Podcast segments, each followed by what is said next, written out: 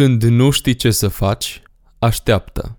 Când nu știi încotro, stai pe loc. Când nu știi ce să zici, taci. Când ești nervos, nu lua decizii. Când ești dezamăgit, lasă-L pe Dumnezeu să te încurajeze. Când nu îți iese din prima, nu te da bătut. Mai încearcă. Dragilor, acestea sunt doar câteva lucruri pe care le întâlnim cu toții des în viața de zi cu zi. Și trebuie să recunoaștem că fără Dumnezeu suntem pierduți. Totuși, mă rog ca să avem răbdare, să fim înțelepți și să ne lăsăm în brațul Lui. El rămâne același. Aparent, e mai comod să mergem la oameni, să le cerem un sfat, să întrebăm ce să fac aici, cum să fac aici. Dar cea mai de preț este așteptarea după Domnul. Mi-am scris rândurile de mai sus în weekend pentru acest podcast – iar duminică la biserică mesajul principal a fost despre așteptare. Așteptarea este o armă. Așteptarea în pace și liniște demonstrează credința noastră. Așteptarea îl lasă pe Dumnezeu să intervină. Fie ca Dumnezeu să lucreze în viața ta și în viața mea și în săptămâna aceasta cum am mai făcut-o de atâtea ori. Ai încredere în El și El va lucra. El se apropie de noi în măsura în care noi o permitem. Așteaptă, stai pe loc, taci, nu lua decizii, nu te da bătut. Lasă-L pe Dumnezeu să lucreze. Iisus, la tine fi, vreau doar a tău să fiu viața mea, e în mâna ta luat păcatul meu pe o cruce la calvar.